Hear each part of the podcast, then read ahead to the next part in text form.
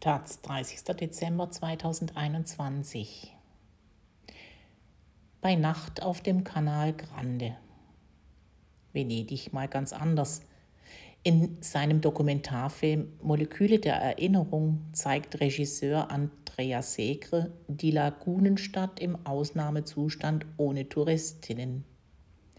Ergänzt werden die geisterhaften Bilder durch Privataufnahmen aus den 1960er Jahren von Fabian Tietke. Schneller als gedacht schiebt sich die Gondel über den nächtlichen Kanal Grande. Die ausbleibenden Touristen haben viel Platz hinterlassen auf dem zentralen Wasserweg durch Venedig im ersten Lockdown im Frühjahr 2020. Elena Almansi, die sonst ihren Lebensunterhalt damit verdient, Touristen das Fahren einer Gondel beizubringen, rudert zum Spaß und zum Training mit einer Freundin durch die Kanäle. Eine von vielen beeindruckenden Szenen in Andrea Segres neuem Dokumentarfilm. Ich habe nie ganz verstanden, ob ich zu Venedig gehöre. Es ist, als hätte ich die Stadt mein Leben lang umstreift, sagt Segre zu Beginn von Molekülen der Erinnerung.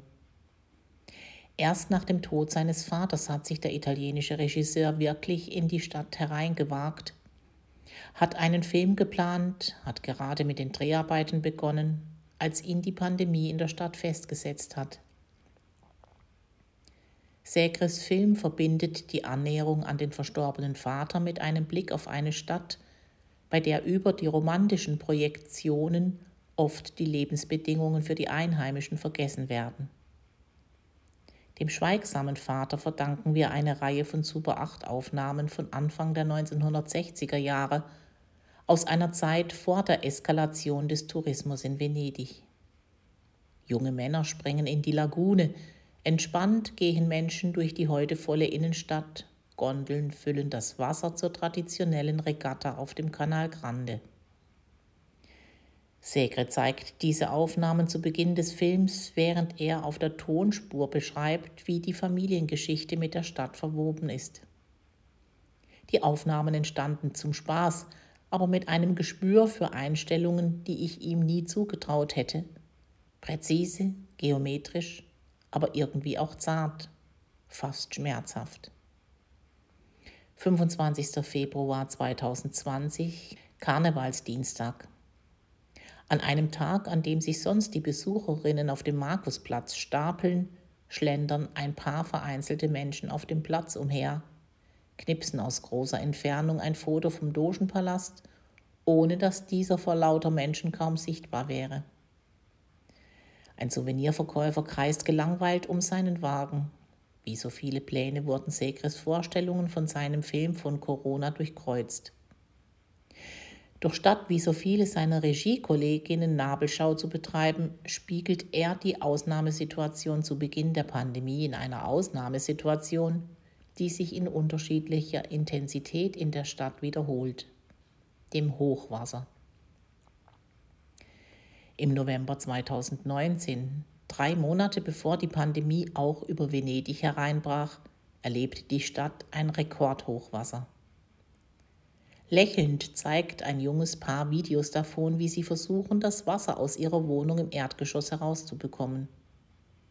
Aber wegziehen kommt für die beiden nicht in Frage. Allerhöchstens würden die beiden ein paar Stockwerke höher ziehen, wenn das Wasser in den nächsten Jahren weiter steigt. Diese alltägliche Resilienz dürften die beiden in den Monaten seither gebraucht haben. Andrea Segre gehört zu den politischsten Regisseuren seiner Generation in Italien. Ende der 1990er Jahre beginnt er, Dokumentarfilme zu drehen. Anfang der 2000er Jahre entsteht ein Dokumentarfilm über acht Seeleute aus Ägypten und Indonesien, die über Monate im Hafen von Magera vor Venedig festsitzen. Ende der 2000er Jahre drehte er einen Dokumentarfilm, der ihn in Italien bekannt macht. Come un uomo sulla terra 2008. Gemeinsam mit dem äthiopisch-italienischen Filmemacher Dagmar Yimer zeigt Segre, wie Libyen mit großer Gewalt und Unterstützung Europas alles tut, um Flüchtende aus Afrika daran zu hindern, nach Europa zu gelangen. Der Film war eine der ersten Produktionen von Salab, der Produktionsfirma, die Segre mit Kolleginnen gründete, um unabhängige politische Dokumentarfilme zu produzieren. Seit 2011 dreht Segre auch Spielfilme. Sein Debütfilm Ihr Sonoli, deutscher Titel Venezianische Freundschaft, handelt von einer chinesischen Arbeitsmigrantin, die in den Textilfabriken Venetiens arbeitet.